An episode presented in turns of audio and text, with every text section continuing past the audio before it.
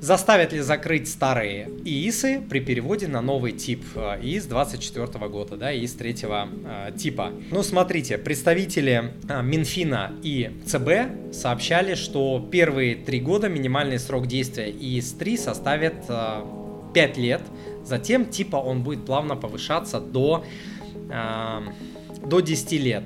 Вот. Потом они сказали, что э, они при этом будут учитывать срок действия ИИСов первого и второго типов, который был у человека.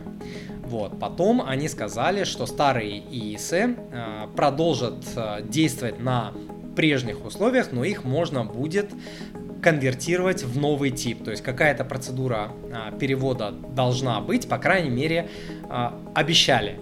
Вот, а, со следующего года говорят, что уже нельзя будет открыть из первого и второго а, типа. Открыть из третьего типа смогут инвесторы, у которых нет действующих там первого и а, второго.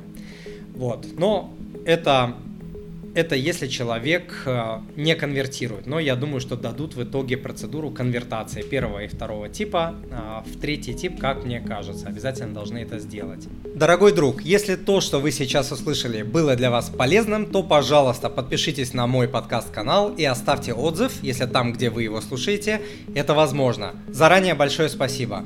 Да, и смотрите полную версию сегодняшнего подкаста с полезными ссылками и материалами по теме в описании к данному подкасту.